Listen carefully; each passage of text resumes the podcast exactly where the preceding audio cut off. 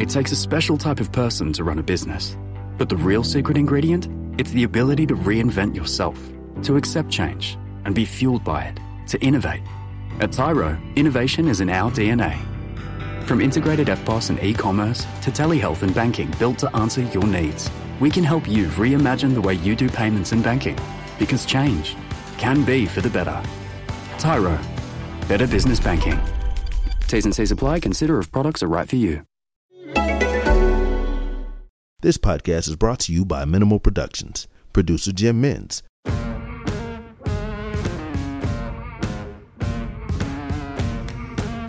Bail is refused. You're out of order! If it pleases the court. To adopt this affirmation, please say the words, I do. I do. Nothing further from this witness. Given the serious nature of this offence, This case is dismissed.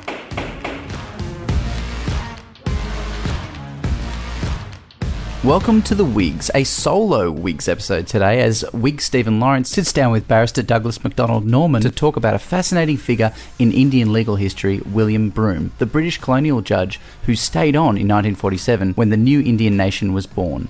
This wide ranging discussion canvasses the man, his personal life, his cases, how his story fits with different conceptions of the Indian nation, as well as broader political issues such as the 1970s emergency and the role of religion in Indian politics. A little bit about our guest, Douglas McDonald Norman practices from 8 Selborne Chambers in Sydney, where he has a diverse practice including administrative and commercial law. Without further ado, here is the interview. Okay, well, it's good to have you on the Wigs, Douglas. How are you today? I'm really good, Steve. How are you? Yeah, really good.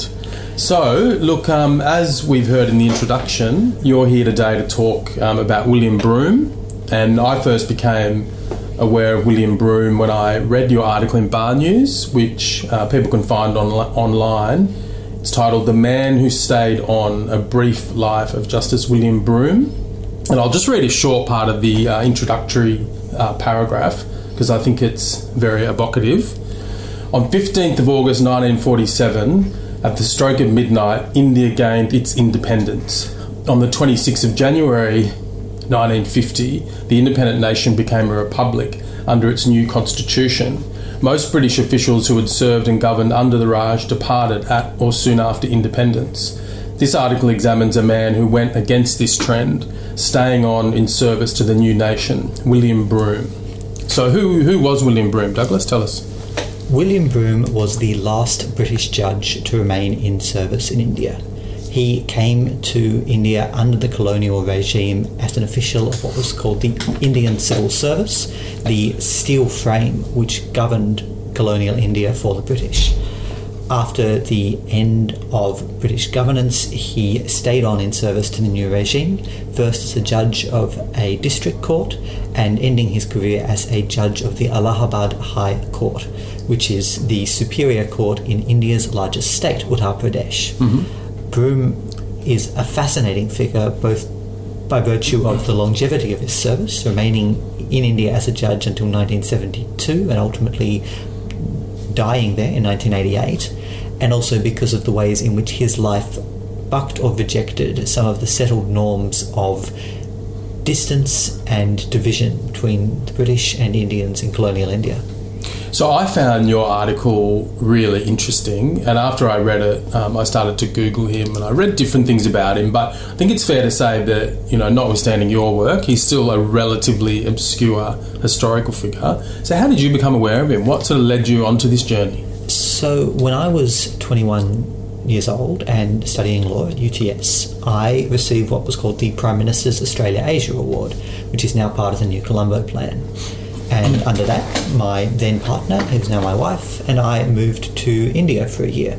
I studied at the National Law School in Bangalore and I worked for the Alternative Law Forum, which is a public interest law firm in Bangalore. While I was involved in litigation with the Alternative Law Forum, I noticed that British names were popping up in law reports years or even decades after I expected that they would have. That there were British Chief Justices in Allahabad and Punjab well into the 1960s, that the decisive break between British judges and Indian judges that I'd expected wasn't actually borne out in practice. Hmm. So I did as my law education had taught me to do. I hit the library, I went through the law reports as best as I could and started tracking down who were these judges who'd stayed on and who was the last British judge to remain in service in India. That ultimately led me to the study of William Broome. So, since you published on him, have you made contact with any of his descendants? Has he still got family in India? He does. Um, I've been incredibly grateful and privileged to have the support of his family, his daughters, his son, and his grandchildren and in laws in this work. Um, without giving away too many details about their lives, because I don't want them to be bombarded, um, I first contacted them through his son and his daughter in law, who run an eco lodge in the state of Maharashtra. They put me in touch with other members of the family, some of whom still live in India, but others of whom live around the world, particularly in the United States. They've been endlessly supportive of my research and have provided invaluable details. Without their help, I couldn't have produced even a fraction of what I have. Yeah, so before we move on to talk about uh, his judicial role and some of his case law, uh, can you tell us a bit about the man? How old was he when he moved to India? So, William Broome was born in 1910. Uh, he was educated in the United Kingdom. He went to Latymer Upper School in Cambridge. He joined the Indian Civil Service in 1932, and so he went to India as quite a young man. Yeah, so age he's 22. okay, twenties. Yeah, Yeah. Yeah. Uh, he became a judge in the mid 1930s and ultimately remained in India for the rest of his life until he passed away at the age of about 78. yeah. So he went to India as a legally qualified person. He that's actually something which is a bit harder to tell. He studied languages at Cambridge. He was only admitted as a barrister after he'd initially come to India as an ICS officer. Hmm. What tended to happen is that officials would come to India as part of the ICS, that is the Indian Civil Service. They would take up executive or administrative posts, and then they could subsequently seek transfer or be transferred into the judicial service. That they would ultimately go on to serve as district court judges or registrars. So ultimately, a great deal of Broome's legal experience came after he'd arrived in India, and his training and qualifications came after his arrival, rather than having arrived in India as a lawyer fully hatched, as it were. Right. Okay. Okay. And in terms of um, his sort of personal relationships, he married an Indian woman. Is that right? Yes. Yeah. William Broome married Swarup Kumari Gour, who was the daughter of Hari Singh Gour, who was the first Vice Chancellor of Delhi University, a very prominent legal and educational figure in India in the early 20th century. Uh, Swarup and William Broome ultimately had a number of children together who were given Hindu names and raised as Hindus. Um, ultimately, Broome became very much a figure in Allahabad society and resided in that city or other cities in India for the rest of his life. Yeah. So did he marry her prior to independence? Yes, Yeah. um, Broome married Swarup in 1937, I believe. So how common or uncommon would that have been in colonial India? Do you think? It was an unusual move. In the very early days of the British presence in India, as William Dalrymple has most prominently chronicled, there was a considerably greater degree of, if you like, um, cultural syncretism, that you would have British officials who would marry into Indian society and would take up roles within Indian society. It was not necessarily a relationship of distance, as it were. But certainly by the 20th century, you had distinct norms of distinction and difference between colonizer and colonized. That even though Indians were able to occupy prominent positions in society in the Raj, they were able to hold administrative and political posts, even to receive knighthoods for services to the Raj, there was nonetheless a strong sense of distance hmm. between British officials and the Indian population with whom they were charged with governance. And so, not just by marrying Swarup Kumari Gour, but also by raising his children as Hindus, by rejecting those norms of difference and distance, William Broome not only went against the grain of what was expected of colonial officials, but rejected some of the, the norms on which the Raj itself was established. It's this sort of incredibly kind of interesting and evocative set of circumstances, isn't it? Where you've got this transition and change and tumult in this kind of national sense, and then you've got a British and an Indian, sort of two people in a relationship, and there must have been all sorts of tensions and so forth around that time of transition in terms of maybe do they stay or do they go, I suppose. Um, do you have any insights into how common it was for these colonial bureaucrats or officials to stay on rather than to leave? Almost every British official who was in service in India um, before 1947 left at or around 1947. It wasn't absolute. There were a number of officials who remained behind. Indeed, there were a significantly higher proportion of officials who stayed behind in Pakistan than who stayed behind in India.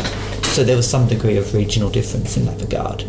But to have remained in India for the rest of his life, as William Broome did, and to have continued to hold senior positions in the Indian state, even to have been promoted as a judge in independent India, that was exceptionally uncommon. So he obviously became involved, and we'll talk about that in a minute, into some politically controversial cases. Mm. So was it ever used against him that, that he was British or not Indian or things like that? As far as I can tell, the answer is no. Indeed, if anything, he appears to have enjoyed at least at the time of his initial appointment to the Allahabad High Court, a remarkable degree of support from the government of the day. So, by 1958, Broome was the senior most district court judge in Uttar Pradesh. He was being considered for appointment to the Allahabad High Court, but ran into legal difficulties because he was not an Indian citizen and because there was not at that time a route by which British citizens could become Indian citizens. And so the Prime mm-hmm. Minister of the day, Jawaharlal Nehru, intervened, writing letters to senior officials saying that we need to find a way of addressing this legal loophole or this legal lacuna, as it were, or finding a way by which this can be addressed because, in Nehru's words, William Broome was more Indian than many people born in India and was as close to being Indian as anyone could be without being an Indian citizen. Nehru noted at that time that he'd known Broome and his family mm. for hmm. decades and strongly supported his candidate, candidature for the bench. So in 1958, with the assistance of the Prime Minister and the government, Broome renounced his British citizenship, became an Indian citizen, and was then appointed to the bench. So far from his foreign background being an a barrier to mm. advancement. If anything, it's something that the government of the day strove to help him overcome. Interesting, interesting. So, uh, so what sort of judge was he? Have you got an insight into that? Broome was a liberal, creative judge, um, both on the district court under the British and on the Allahabad High Court under the Indian government. He, his writing style is clear and straightforward. There's often a significant degree of clarity and common sense that I think would stand out well in a judge in any era and in any place. In some respects, he seems to have proven himself to be more liberal than the Supreme Court of India in his time, and indeed to be more liberal than some aspects of contemporary Indian jurisprudence. Um, so I mentioned before that he got involved in some politically controversial cases. Mm. Uh, can you tell us about that? So, in 1971, Indira Gandhi, the then Prime Minister of India, ran for re election to the Lok Sabha, the lower house of the Indian Parliament. She was re elected in a landslide, but her chief opponent, a man named Raj Narayan, challenged her re election on the basis of misuse of state funds and state resources. The dispute ended up before Justice Broome, um, and Justice Broome, in an, uh, an important interlocutory judgment, departed from British practice by finding that Rajnarayan was permitted to serve interrogatories on Indira Gandhi and to seek discovery from her.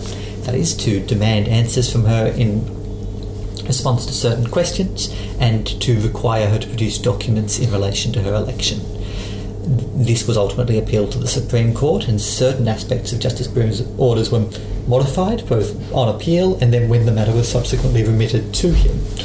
But this was an important judgment in terms of demonstrating that election disputes were not immune from ordinary civil procedures, and as a decisive, if short lived, victory against the Prime Minister of the day in the courts of India, proving that even the most powerful woman in the land was not immune to the law of the land. Mm, yeah, wow, fascinating.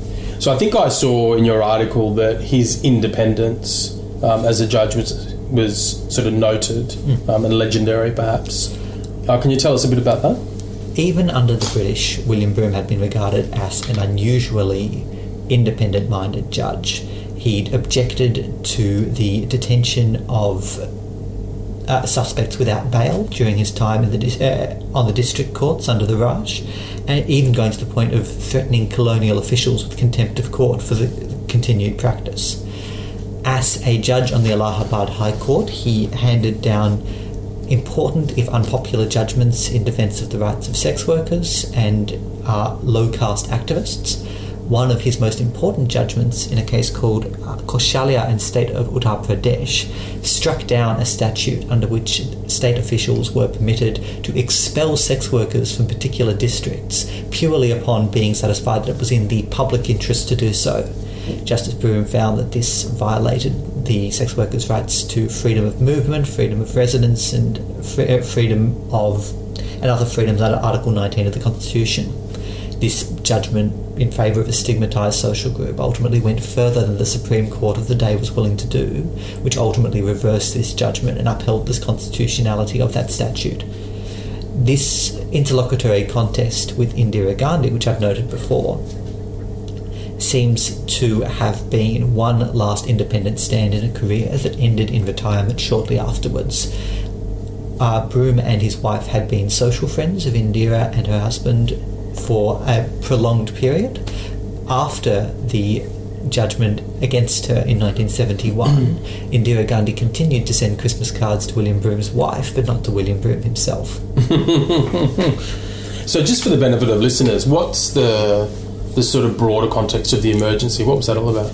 So, the contest in 1971, the election contest in 1971, and the litigation which resulted from it is ultimately part of the pattern which led up to the darkest hour in the history of modern Indian democracy.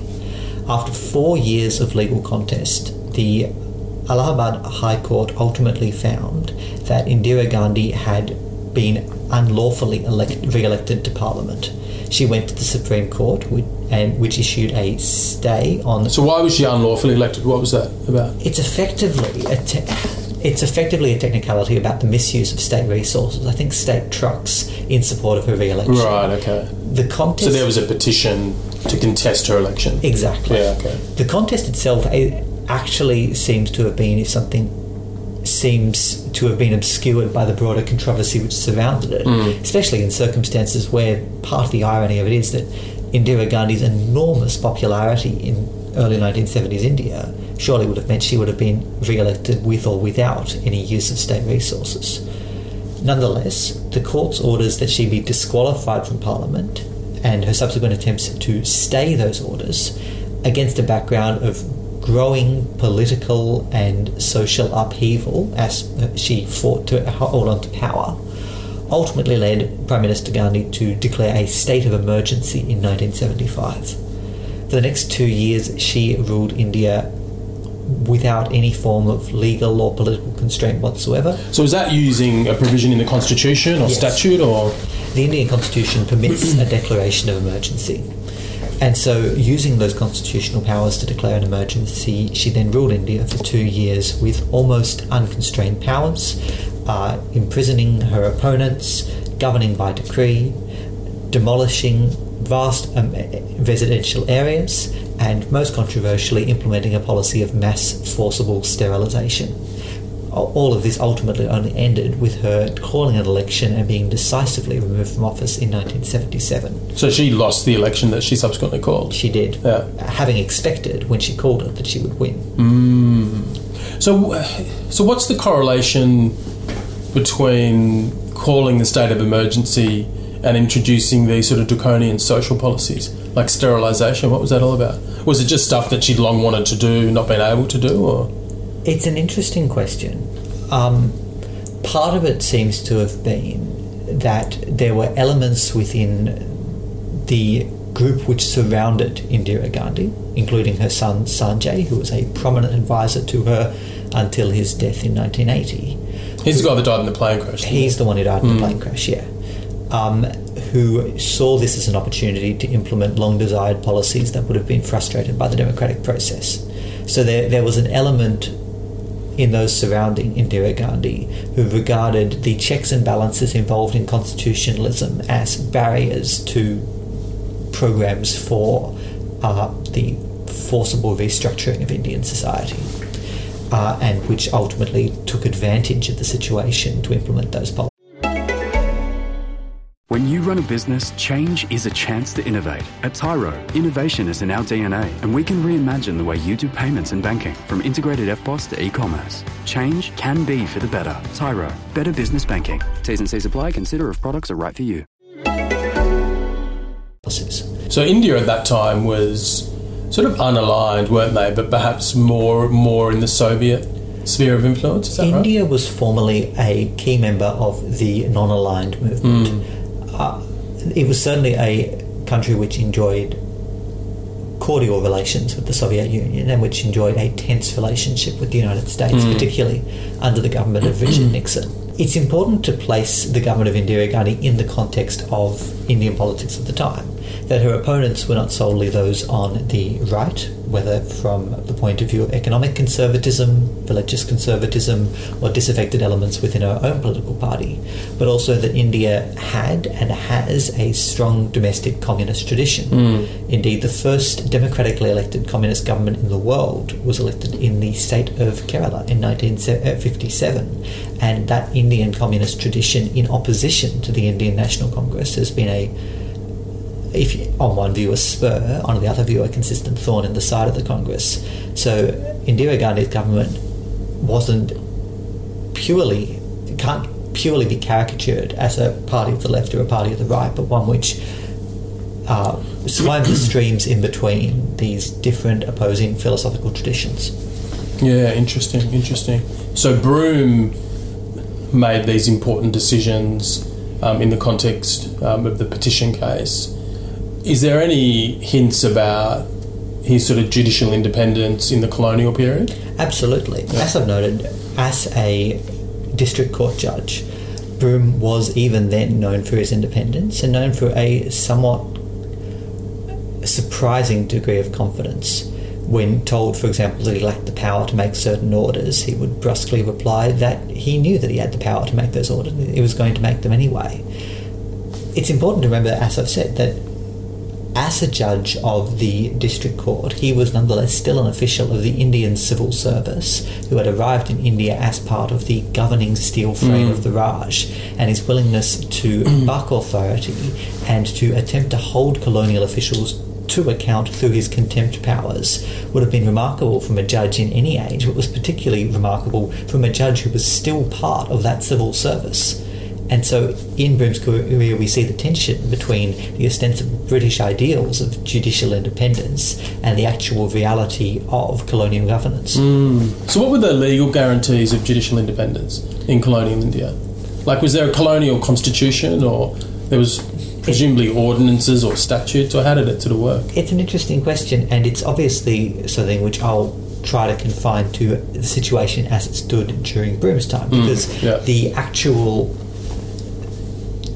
So, under the Raj, British India was not solely one jurisdiction. It was divided up between an innumerable number of jurisdictions, some under the direct governance of the British, but hundreds more which were ruled as princely states, that is to say, under the governance of kings or princes who maintained notional sovereignty but under British protection, as it were. All of these were regarded as part of British India, but different governing regimes operated in different places. During Broome's time in the United Provinces, an area under British rule, for much of that time, India's governance was provided by the Constitution, by the Government of India Act 1937, which was a statute of the British Parliament, Ah, which did establish some legal institutions like the Federal Court of India, which did establish a legislative assembly for the whole of India, which did provide for a greater sharing of power between elected institutions and British institutions. It wasn't solely a question of rule by decree as it may have been in previous decades. But it's important to recognise that between the notional legal guarantees and absolute colonial rule lay the messy situation in practice. Messy being an understatement when what we are talking about is, in practice, the detention or imprisonment of large numbers of independence activists for extended periods based effectively upon executive whim. despite these notional legal guarantees, colonial India still maintained vast scope for British officials to imprison, detain, or even um, subject to severe punishment individuals who were regarded as uh, threats to the security of the state. So what there was broad statutory powers to detain Yes. um, and punish. Yes. What for risking the security of the state? Broad notions like that. In the broadest sense, yes. Yeah. Um, obviously, the study of state powers under colonial India is a, a topic for an entirely different day. In general, I think that's an accurate description of the situation, certainly in the years leading up to independence itself, particularly during the Second World War. Uh, for, I I'll note for listeners that I'm speaking somewhat in generalisations, but I think it's important to bear in mind that notional legal guarantees in British India did not necessarily mean in practice what they meant on paper. So you, you've said that he was a true liberal and brought human rights to the fore in his decision making um, on occasion. What was the the sort of constitutional rights context of, of independence India, like the new constitution that came in and stuff? I'm really glad you asked that because if anything, the Constitution of Independent India illustrates some of the themes about William Broome's life that I find so fascinating. That it's a mix of continuity and change. Much of the structure of the Constitution of Independent India was based upon the Government of India Act 1937. That is to say, you can recognise in the new institutions which were created and the separation of powers an attempt to carry out some of the promises that had notionally been made by the British for how India was to be governed. But in other respects, you see in the new constitution a deliberate reaction against the excesses of British colonial rule and a desire to create a new legal framework based upon rejection of those premises. And that's nowhere more evident than in Part 3 of the Indian Constitution, the fundamental rights. Some of these fundamental rights are those which will be found in bills of rights all around the world. The uh, statement that no person shall be denied equal protection of the laws in Article 14, the statement that no person shall be denied life or liberty except according to procedure established by law in Article 21, the freedom of religious expression in Article 25, sub 1. But in other respects, what you actually see in the Indian Constitution is an attempt to balance these imperatives. For example, Article 19, sub 1 of the Indian Constitution, providing it provides for a variety of freedoms, including freedom of expression, freedom of assembly, freedom of occupation. But it's then followed by a series of sub-articles specifying the circumstances in which those rights can be derogated from. That these aren't absolute rights, they're subject to reasonable restrictions in pursuit of certain aims. What this means ultimately is that it's a constitution that is concerned both with bestowing rights but with ensuring that those rights are subject to limitations in the pursuit of broader social goals. It's that marrying together of individual rights and a sense of communal responsibility that, in many respects, made the Indian Constitution something of a pioneer, which has been a hmm. consistent theme in its interpretation. It's really interesting how how the personal story of this guy staying behind kind of mirrors or reflects in some way the, these two legal traditions in terms of what you've talked about about the continuity and the change. Oh, absolutely. Pretty, pretty interesting. No, that's part of what I find so interesting about Justice Broome, that he lived in a really interesting era and embodied some of the contradictions of that era. William Broome was a man who came to India as an agent of a governing colonial power, who married an Indian woman, took Indian citizenship, and died an Indian. He was a man who had come to India as part of a repressive colonial regime who proved bold and liberal in his judgments at every opportunity he had to do so. He was a man who had been raised in a colonial institution based upon difference and distinction, but who throughout his life was both determined to defy those distinctions and appears to have been consistently fascinated by other languages and other cultures. He was a polyglot who taught himself or was taught a significant number of Indian languages and was indeed able to speak to witnesses in their own language in court. He was a man who uh, was at once a symbol of continuity between the colonial Indian legal regime and the post colonial, and at the same time embodied some of the shifts beyond the colonial legal framework towards the ideals of independent India. Hmm. So I recently appeared in a case in Nauru where our opponents were often running what we thought were quite novel and interesting arguments about statutory interpretation. And they seem to be able to find an Indian case for every proposition. There seems to be an Indian authority, whether it's from a state Supreme Court or a federal court, for sort of every occasion. So I got to, that's sort of my limited insight into the Indian legal system. So can you tell us from your time there, what's the Indian legal system like now? It's obviously common law, right, in some ways, but what's the story? I cannot believe you didn't ask me about that. I would have loved to have helped with that. Look, um, India is a common law Westminster system, like Australia. Like Australia, it owes much of its legal institutions to British precedents, both in terms of the common law and insofar as codified statutory procedures, the Indian Evidence Act, the Code of Criminal Procedure, the Code of Civil Procedure, enacted under colonial rule, still remain enormously important parts of Indian public and private law. There is an enormous amount of Indian law on practically every topic, and that speaks in part to the sheer volume of decision making in its courts. Um, India's it's a federal system, right? So it's It got state courts and federal courts. Yeah. Absolutely. And unlike in Australia, India's superior state courts, the high courts, also have a significant constitutional jurisdiction. So, on the Constitution of India, you have the Supreme Court of India, the final court of appeal, which consists of 34 judges who normally hear cases in benches of two or three.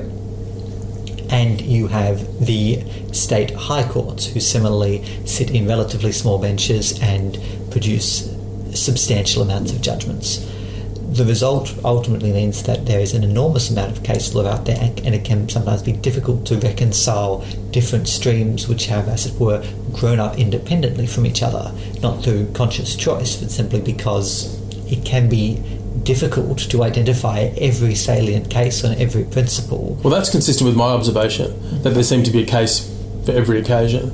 Yeah. Yeah. That said, part of what has always interested me about Indian law is that you have this situation where independent India has inherited the common law and British statutes, which under colonial rule were used as institutions for the perpetuation of colonial rule. To, in favour of expanded state powers, in favour of a limited judicial role, to preserve the power of people who had power in society and to exclude those who didn't. In some circumstances, the history of Indian law after independence has been the same thing, that there have been points of intense conservatism, there have been points of intense reaction.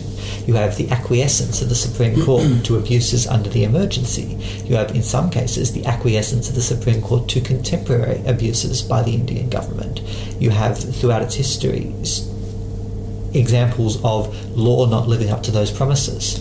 But you also have extraordinary stories to the contrary.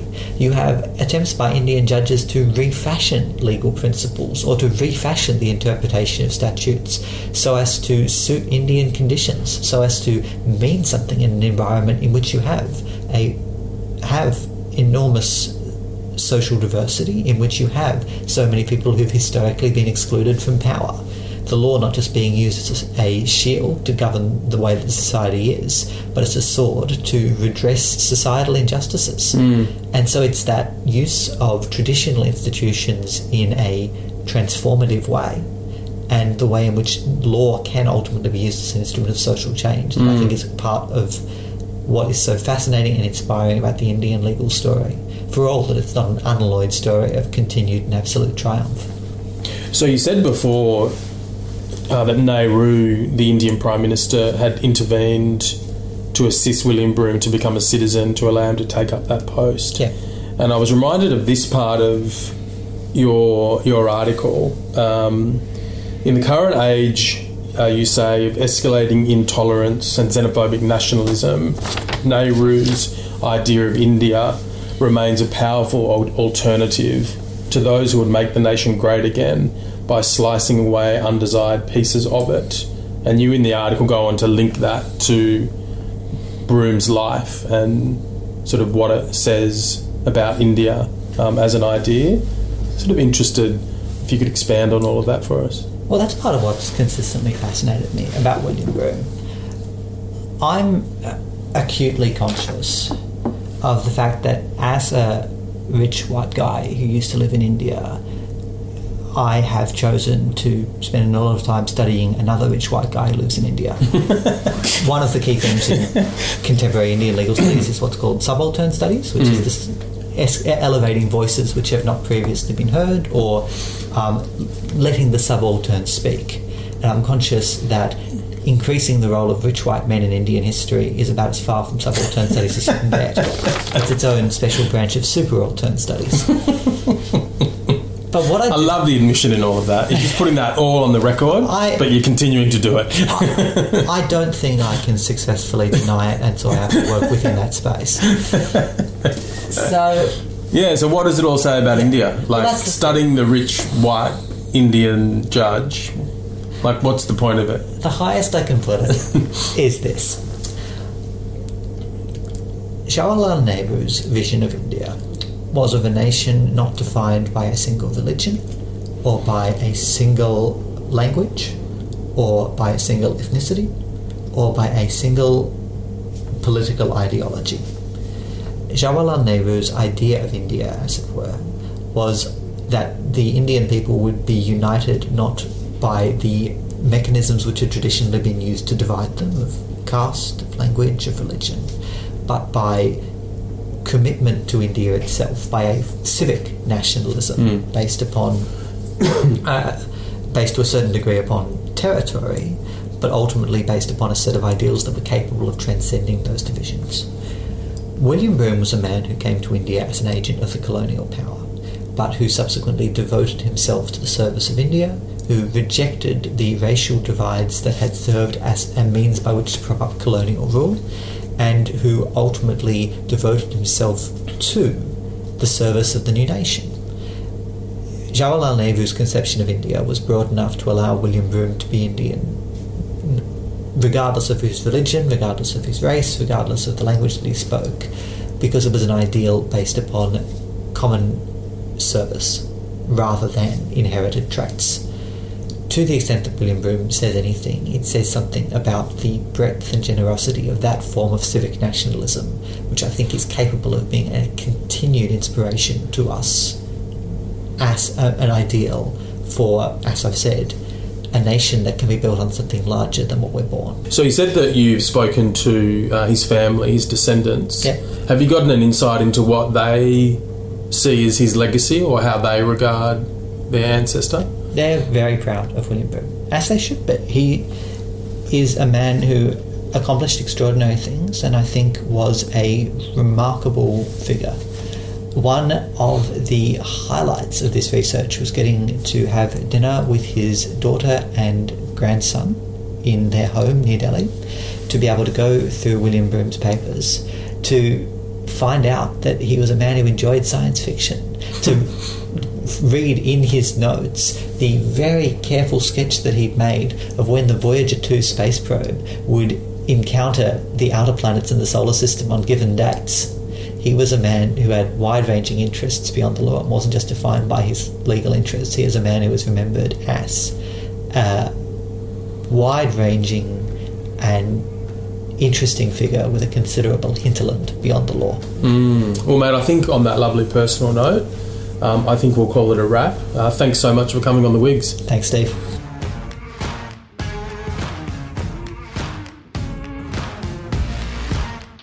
Thanks for listening. Please like The Wigs on Facebook at The Wigs Podcast. Don't forget to rate and review on iTunes. Hey, it's Jim Minns here for the final time. I just want to remind you all that you can also follow us on Twitter at Wigs Podcast, and it is there that you can send us your questions, and we'll answer them on the next episode. This podcast was brought to you by Minimal Productions, produced by Jim Mintz.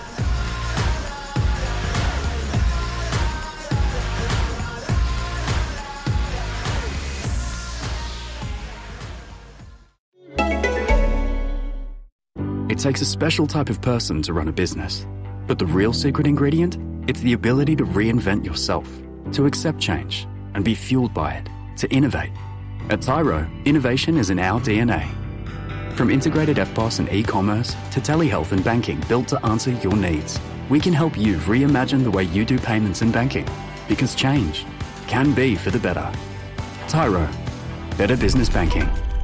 T's and C's apply. Consider if products are right for you.